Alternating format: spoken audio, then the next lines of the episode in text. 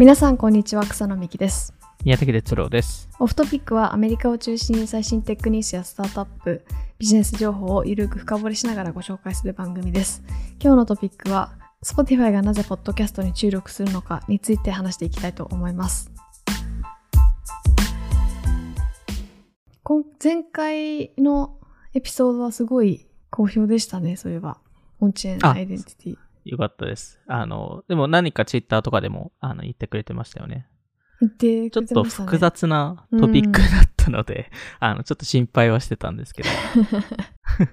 ちょっと確かに難しいトピックではありましたね。なんか、パート1、パート2あったじゃないですか。はい。あの、パート1の方が分かりやすかったと思うんですよ。うーん。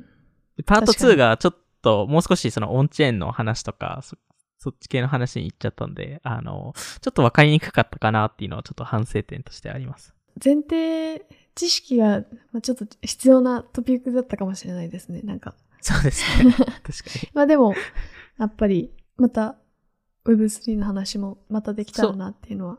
そうですね。またどっかのタイミングではいできればなとは思いますけど、今日はちょっと違うトピックおー。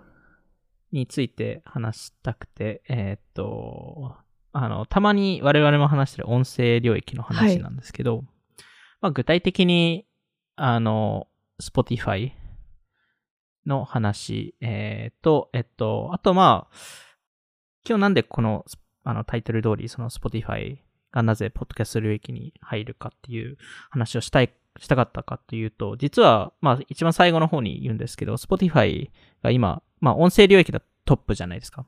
うーん。音楽とかはいポッドキャストで言うと。あの、ただ、それがどこまで続くのかなっていう。おー。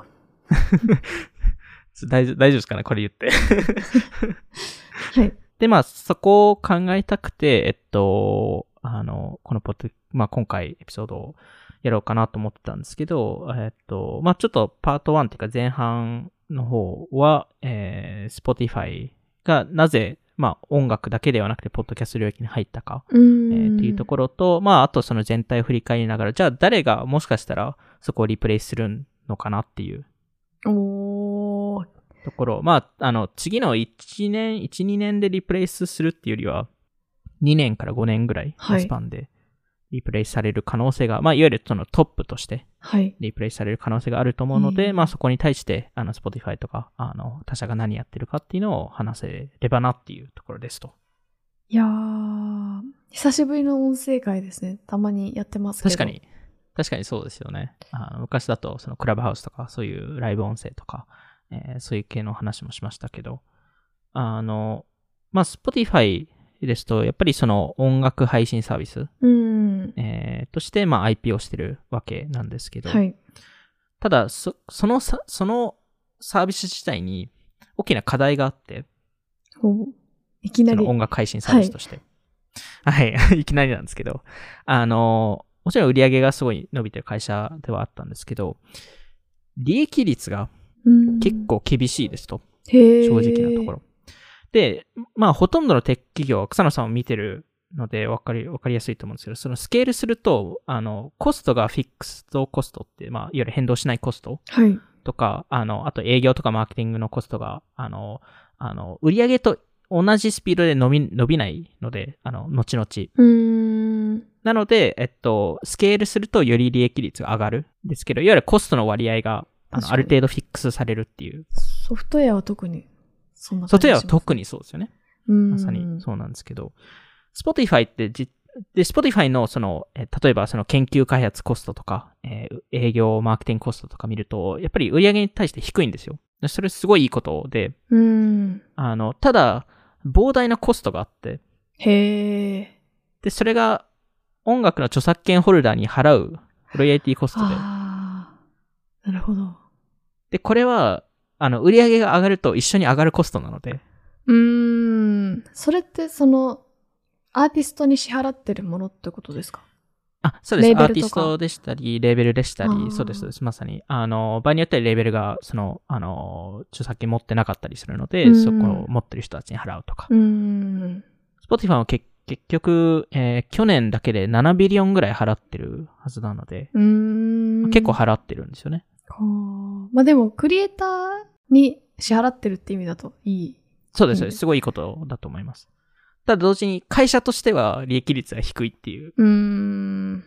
ところで、えっと、結局お金儲けがすごい難しいビジネスなんですよね。うーん。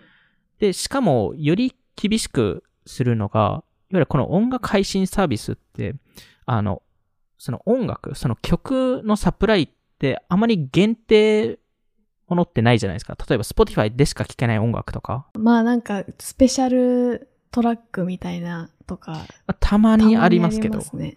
でも基本的にほとんど例えばヒット曲とかうーん。で Apple Music でも聴けたりするじゃないですか。そうですね。なんで、そこのサプライが、えっと、いわゆる制限できないっていうか、うーん。エクスクルーシブなアクセスを持てないっていう。うーん。確かに。で、そうすると、競合サービスも同じサプライを持ってしまう。はい。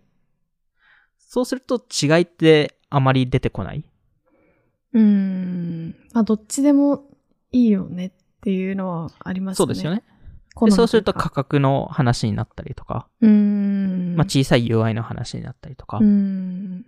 あとは、じゃあ、誰がより、あの、ディストリビューション持ってるのかっていうと、やっぱり iPhone を持ってる Apple は強いので、そうですね。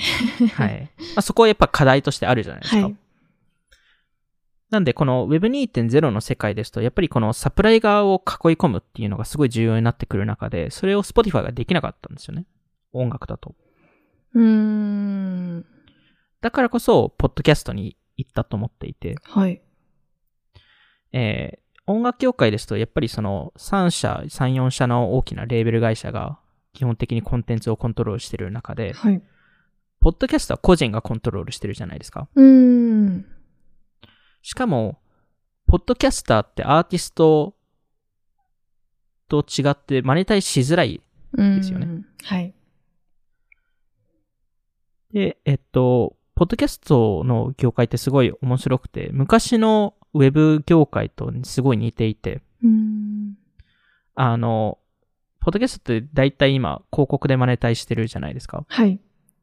その広告の種類がすごい面白くて、あの、基本的にアフィリエイトマーケティングなので何か買ってくださいよとか、そういう話だと思うんですけど、うーん。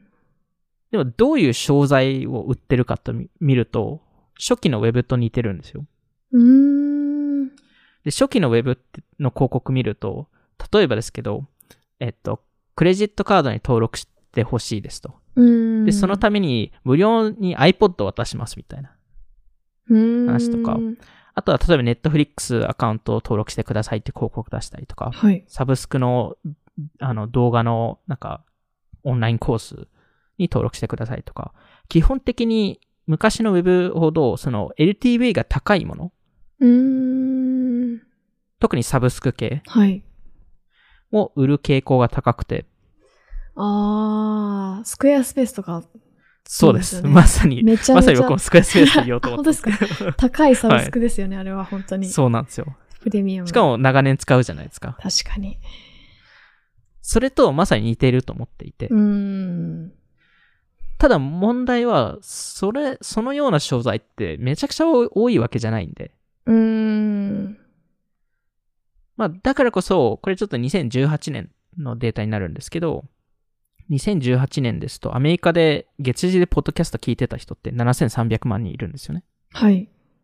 でも、ポッドキャストの広告市場、市場規模が300 million、まあ300億ぐらいしかなかった。はい。っていうところで、アテンションがいってるのに、広告予算が追いついてない。うーん。で、えっと、で、ここはいくつか課題があったんですけど、まあでも、あの、この話って別に、これもインターネットと似ていて、インターネットは昔からアテンションがあったのに広告予算が追いつかないって。いう流れ、それこそマリー・ミーカーさんが、あの、これをよくトラッキングしてたんですけど、へー。あの、昔の、それこそ2000 2005年とか2006年、2007年とかの、あの、彼女が毎毎年書くインターネットトレンズレポートってあるじゃないですか。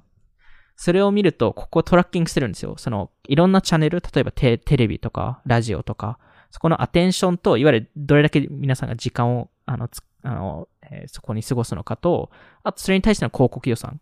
を比較してるんですよね。へえ。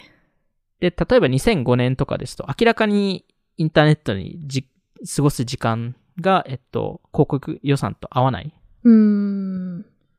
っていうところで、だったらインターネットにもっとお金が入ってくるんじゃないかっていうのが、まあ、マリミーカさんの予測で、まあ、もちろん正しかったんですけど。でも同時に、そこの広告予算が集まるイコール、そこの技術が、テクノロジーがどんどん出てくるっていうところで、はい。で、インターネットで何が起きたかっていうと、2003年に Google が AdSense をローンチして、いわゆる広告が集権化されたんですよね。うーん。で、しいわゆる一つの場所で広告のマネジメントができるっていうのはすごいいいことで、うん。あの、一箇所で全部広告は購入できて、で、しかもその一社がいろんなところにリーチができるので、いろんなところからデータ集めて、よりいいターゲティングをできるはい。っていう、えっと、話がまあ Google としてあって、で、うんこの全体のウェブの流れを見ると、Spotify のポッドキャストの流れと割と似ていて、へえ。いや、そこに類似してくるんですね。確かに。そうですね。面白いです個ね。人的には類似していると思っているんですけど、えっと、まず、えっと、Spotify ってその、ポッドキャスト領域に入るために何社か買収してるんですけど、あの、まず、まあ、ギムレットを買収しましたよね。はい。コンテンツ。ではいいっぱ。いコンテンツ持ってるポッドキャスト。そうですね。はい。あの、で、これ、なぜギムレットを買収したかっていうと、まず Apple Music と優位性を作りたかったっていう、うーん。いわゆるえー限、まあ、エクスクルーシブなサプライを持てる。ああ、Apple Music でも、ポッドキャストと全く別物じゃないですか。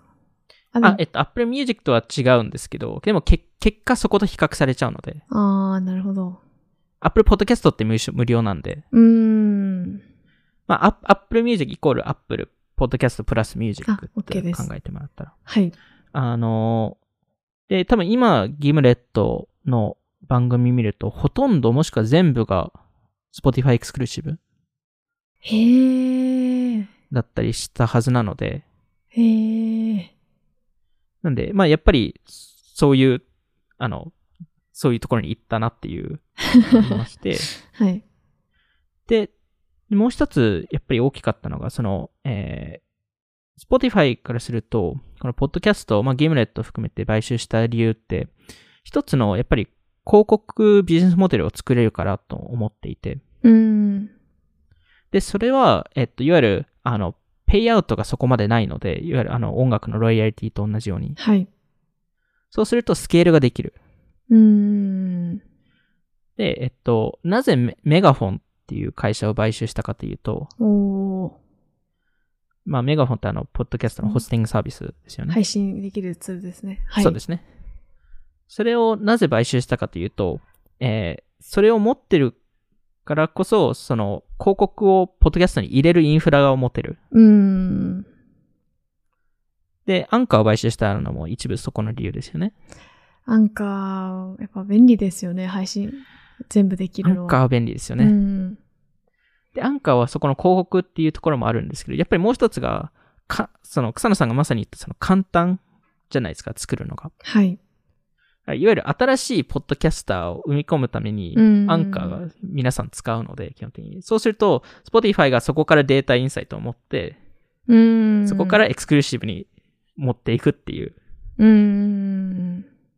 流れになるので、そこの、まあ、いわゆるそのサプライ側の、えー、まあ、あの、調達っていうか、あの、収集をするための、えっと、買収なのかなっていうところが、まあ、一個ありますと。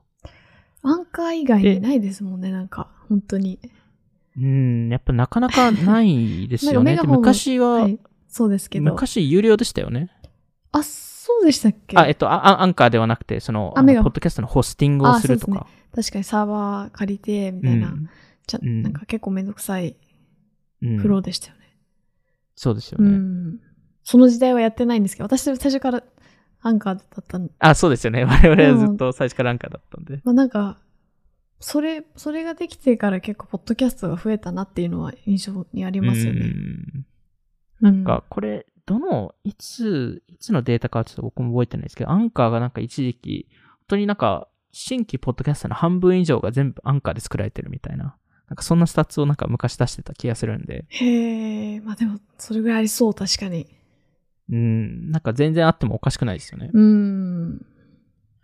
まあ、あの、まあ、それほどやっぱり影響力ある買収だったと思うんですけど、でも同時にその、あの、それによってその Spotify のオーディエンスネットワークっていう、えーまあ、いわゆる広告ネットワークを彼らが作れて、うーん。で、この Spotify のオーディエンスネットワークの重要なところって、その、ポッドキャスターをベースにしてなくて、視はい。聴者をベースにしてるんですよね。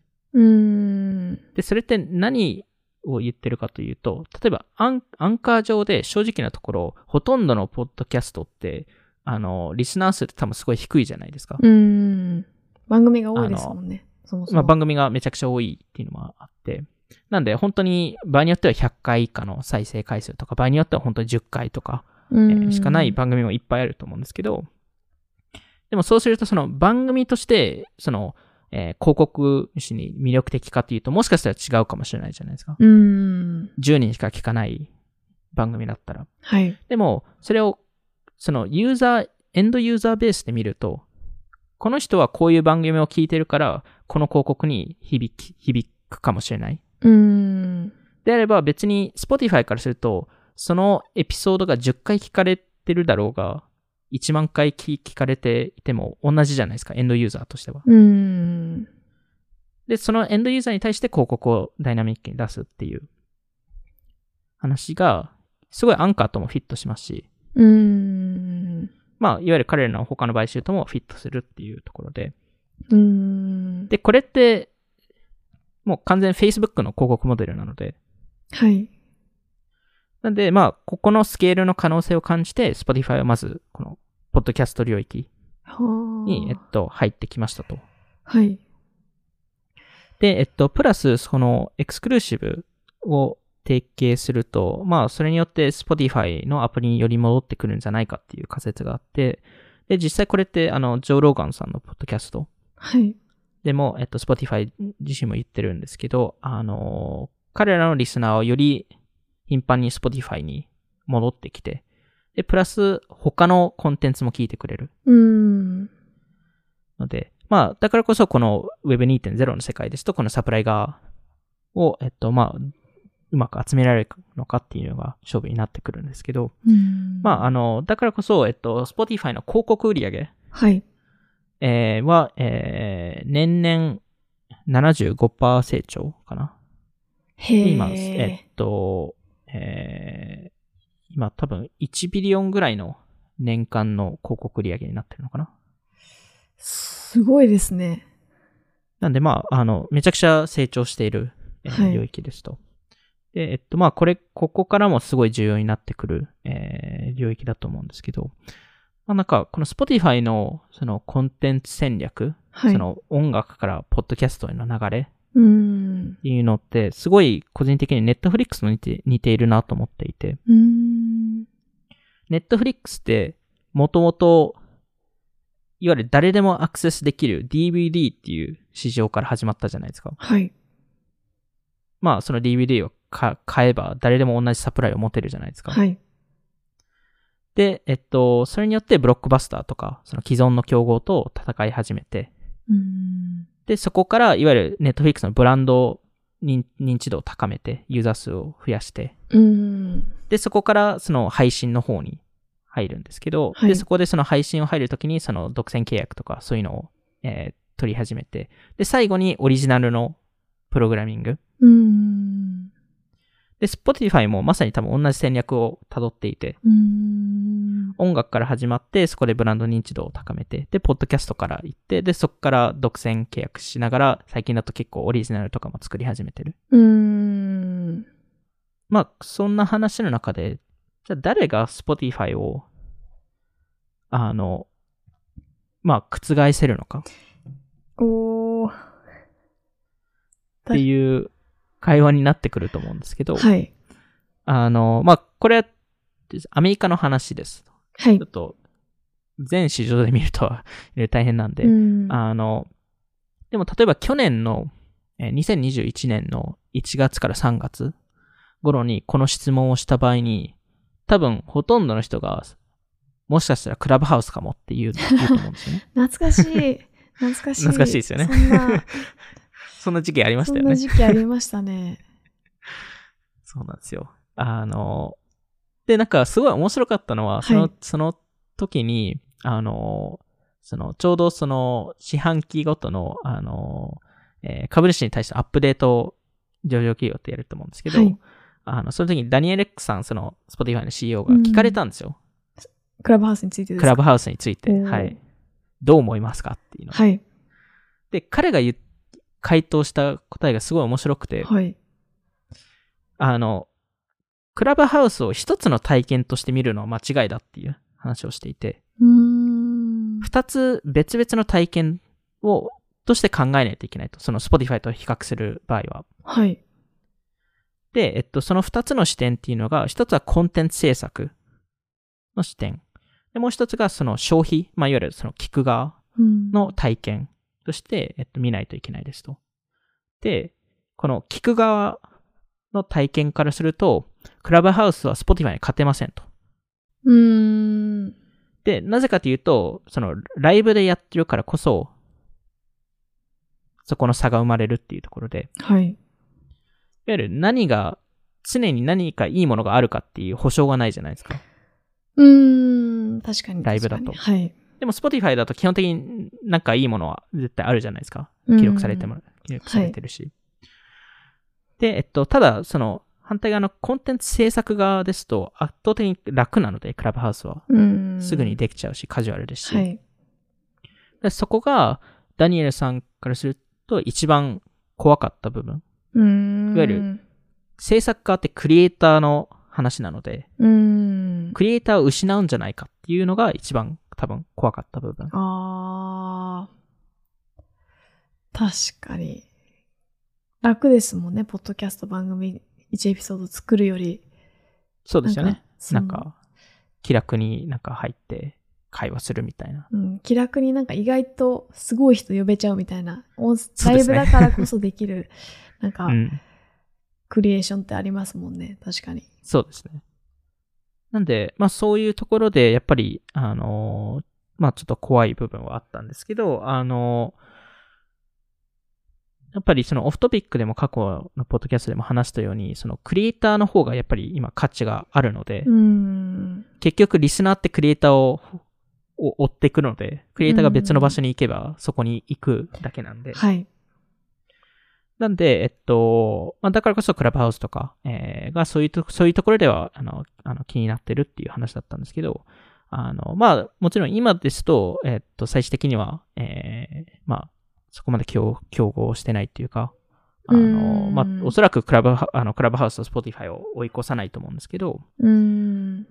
じゃあ、じゃあ誰なんだろうっていうところを考はい。えたときに、まあ、アップルなのかとか、アマゾンなのかとか、いろいろ出てくる中で、個人的には、Google だと思ってまして、あー、具体的に言うと YouTube ですね。そうですね。うん。結構やっぱ、過去のエピソードでも YouTube はい。のポッドキャスト戦略の話とか、まあ、ワイズとかもたまにしてるかななんかありますよね、結構。けうんうん勢い最近ありますよね。勢いめちゃくちゃありますよね。確かに。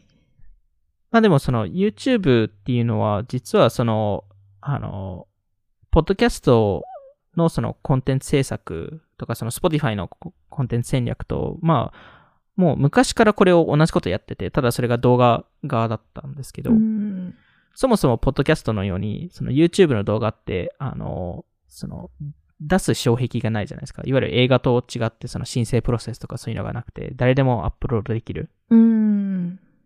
で、制作コストがまあある程度低い。うん。で、しかもホスティングが無料。はい。魅力的。しかも、めちゃくちゃ幅広いコンテンツがあるので、うん。そうすると、その、いろんなユーザーの興味度も、興興味度合いも分かって、そこで広告にもつながって、うん。で、ディスカバリー、アルゴリズムとしてディスカバリーも、えーありますと。で、まあ、あともう一つすごい重要な、その、Google と Spotify の一個の違い、はい。まあ、いわゆる YouTube と Spotify の一個の違いっていうのが、うんやっぱり Google の存在で、ああ、広告、広告ってこと、システムってことですか？えっと、広告システムも、システムももちろんそうですと。そこはやたや確かにすごいめちゃくちゃ大きいんですけど、はい。もう一つは、いや、コスト面でうーん。赤字でも全然あ Google ー OK だったっていう、多分最初の10年ぐらい赤字でも全然 OK だったので、それなんかでも、あれですね、ディズニー、なんか、はい。その、本業じゃないから、あの、うん、うん。力めっちゃ出しても大丈夫 みたいな。はい。なんか、ストリーミング、最初別に、うんあの少なくても本業あるから、全然大丈夫です、うんみたいな。まあ、そこに最終的につなげ、ディズニーの場合つなげられ、つなげられればいいですからね。いやー、でも、こ Google という、アルファベットという大きな母体がありますもんね。大きな大きいキャッシュ、キャッシュが、キャッシュを回す組織の中でいるんで、やばい。強すぎる。なんで、いわゆるスケールが簡単にできたんですよね。うーん。コストのことあんまり考えずに。うーん。でも、Spotify ってそれができないじゃないですか。うーん。一会社、それ、それだけの会社なので。えー、く辛いですね。まあ、そ、そ、そこが一個あるのと、あと、草野さんがまさに言ったように、その、広告システムっはい。ていうのが、やっぱり YouTube って昔から優れていて、うーん。まあ、あの、多分過去のポッドキャストでも話したように、多分一番クリエイターに支払いしてるんじゃないかと。うーん。YouTube。はい。確かに。一応過去3年で30ビリオンへえ。すクごい。リエイターに渡してるんで。ひえー。まあ、それはすごいですと。で、まあ、あの、今現在ですと、草野さんも言ったように、YouTube が結構、ポッドキャスト領域に目をつけていて、で、そこで Spotify の、あの、結構競合になるんじゃないかっていうところで、で、そもそもこのポッドキャストを、えー話したかった一番のきっかけはい。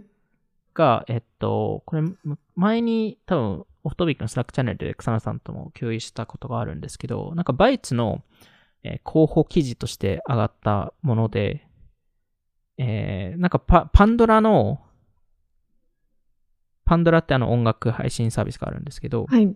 あの、そこがなんか、音声ユーザーがめちゃくちゃいるんですけど、でも、えっと、課金してるユーザーがすごい少ない。うーん。っていう、えっと、記事になっていて、で、その中である図があって、で、その図で書いてあったものが、その2018年から2025年の間の、そのアメリカ内での、その、えーいろんなさ、各サービスで、その課金してる、えーユーザー数はい。で、えっと、もちろんその Spotify とか、えーあの Apple とか Amazon とか、えーそういうのが出てた中で、一番面白かったのが2023年あたりに、うんえっ、と、予測されていたのが YouTube プレミアムプラス YouTube Music が Apple Music を超えること。おー。で Apple Music って今2位なので、なるほど。1位が Spotify。1位が Spotify ですね。はい。で、2位が Apple Music で、2023年に2位が変わると。へー。で、2025年の、いわゆるユーザー数で見ると、Spotify がまだ1位で、Spotify プレミアムですね。はい。えーが1位で5220万人。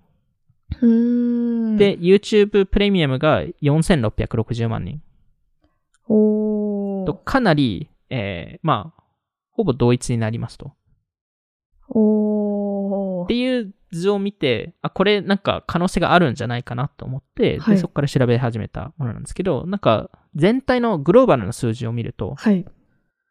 えー、Spotify が、えーっと、もちろん1位、えーで、えっと、Apple が2位なんですけど、えーその全体、全世界の2000 2021年のその音楽、えーえーサブスクユーザー数。が、えっと、5.2億人いて、うーん。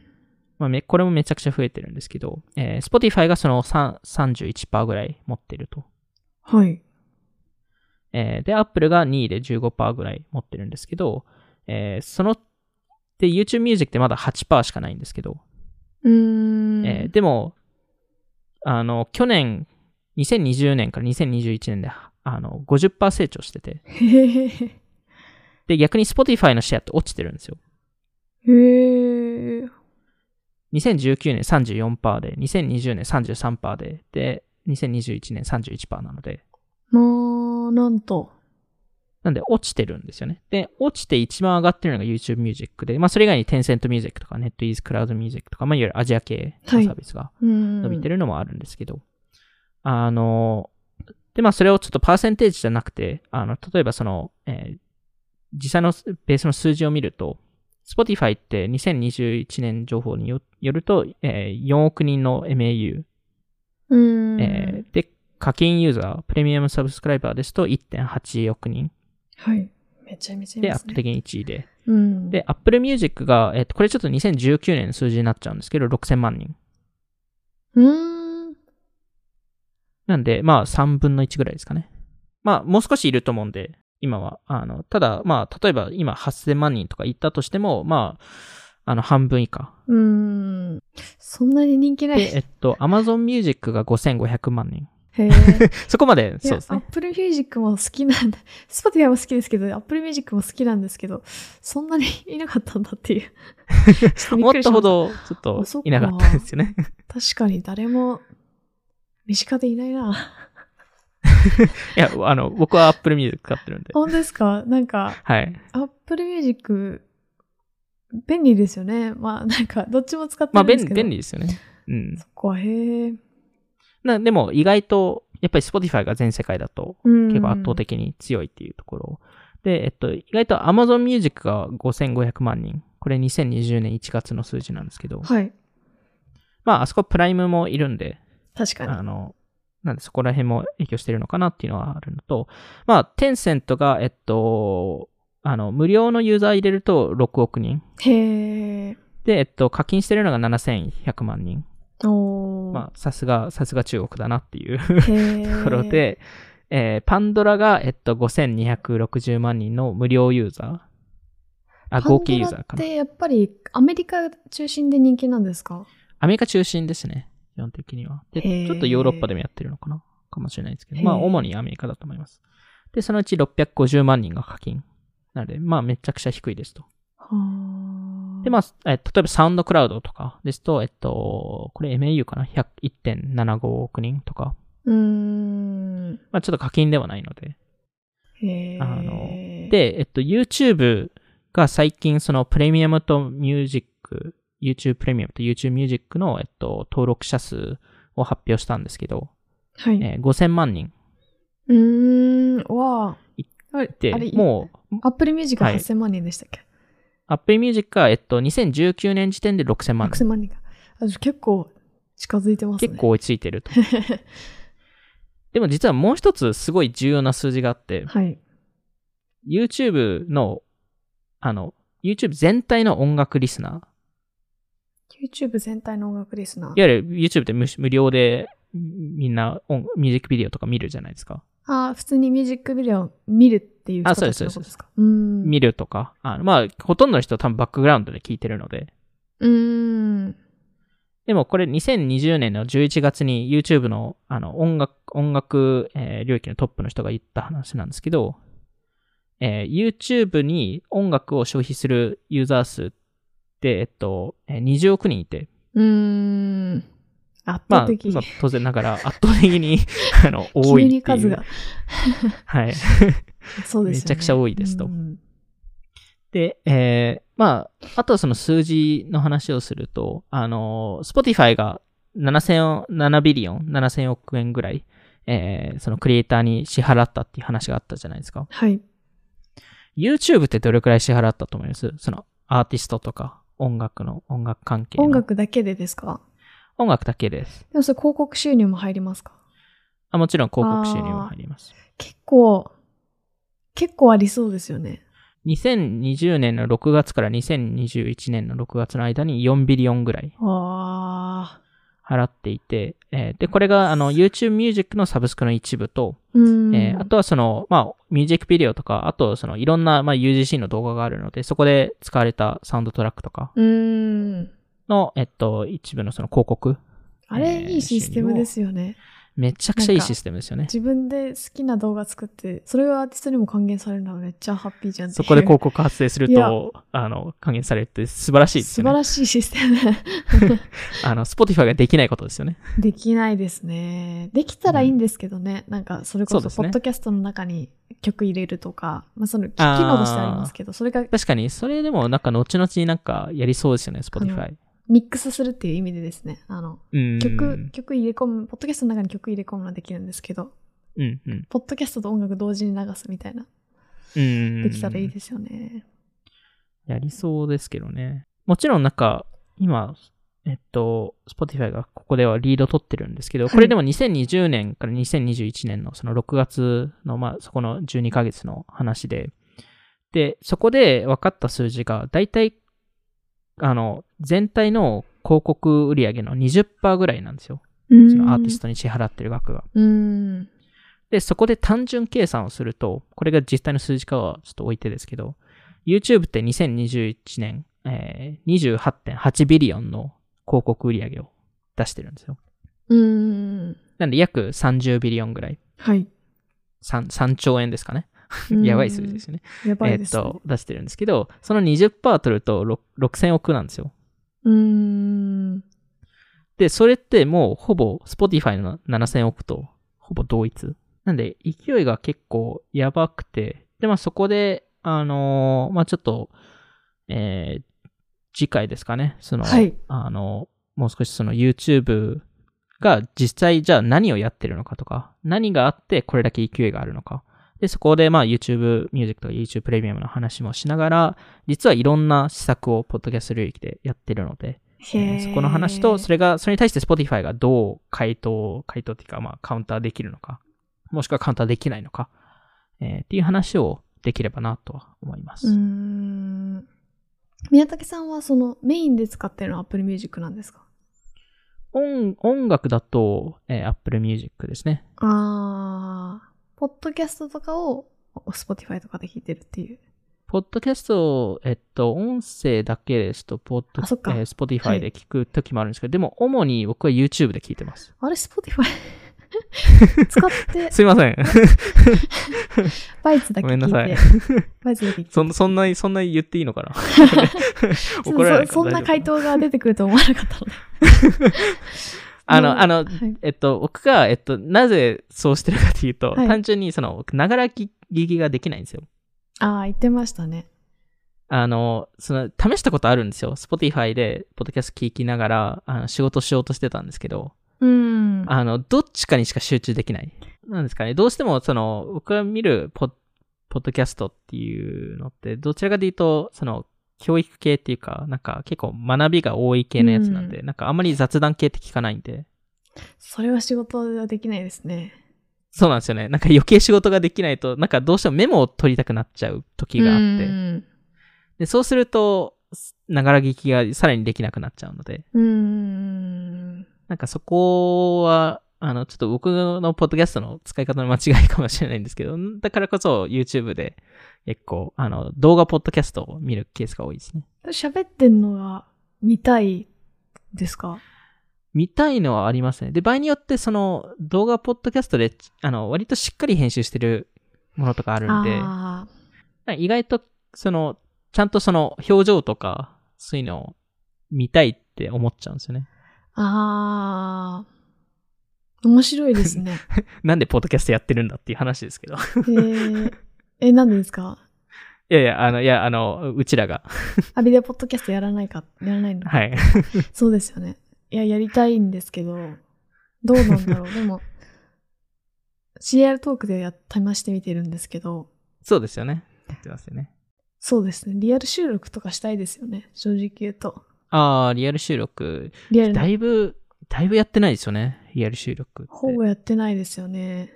Off Topic でやってないですよね、本当にオ。フトピックでやってないですよね。うん Off Topic だと本当コロナ前ですよね、多分。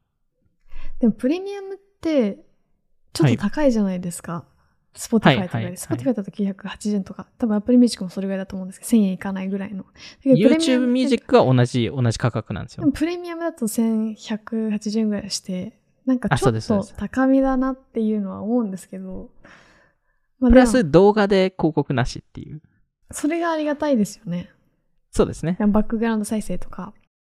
あ、そうですね。いや、そこら辺はすごい重要なポイントだと思うので、その YouTube がこういう音声領域とかポッドキャストの領域入るのには。だからビデオポッ、私もビデオポッドキャストを PC で見て、はい。あ、でもはいちょっと移動したいなと、なんか部屋の中移動したいなっていう時に、Spotify に変えるんですけど、うんなんかあの、プレミアム入ってないので。はいなので、なんか、そういうのはありますよね。なんか、でも今、それまさに試して、試し始めてるんですよ。あの、YouTube が。無償でカナダだけなんですけど、あの、バックグラウンド再生できるように。いポッドキャストだけってことですか？や、YouTube の動画を。え、じゃあもう、プレミアムいらないじゃないですか。広告なしってだけですか？あ、でも広告なしだけですあーオね。フラインの再生ができるとか。バックグラウンドじゃあか全全開放されるかもしれないんですね。可能性は、うわー、それでかいですよね。それはでかいですね。うん。あ、でもそれ YouTube Music だけかもしれないです。なるほど。ミュージックとか、もしかしたらポッドキャストとか。でも、それを全部にやってもおかしくないと思うんですよ。それはき危機的な状況ですね。1機能でこんなに 変わるとは。いや、これだけ、だってそ、それ専用のなんかアプリとかいっぱいあるじゃないですか。なんか多分、本当は良くないアプリかもしれないですけど、YouTube のなんか、ながら聞きができるような。いやー、ちょっと気になります。はい。はい。じゃあ今回はそんなところで、今回も聞いていただきありがとうございました。オフトピックでは YouTube でもニュースレターでも配信していますので気になった方はオフトピック JP のフォローお願いします。今回の収録は YouTube でも聞くことができます。また、Spotify でも 10分でわかるぜひ最新 Spotify で 聞いてください。いきなり回収しないでください。Spotify でも10分でわかる最新テックニュース解説、バイツも更新しているので、これは Spotify でしか聞けないので、ぜひチェックしてみてください。はいそれではまた次回お会いしましょう。次回、それではまた次回お会いしましょう。さようなら。さよなら。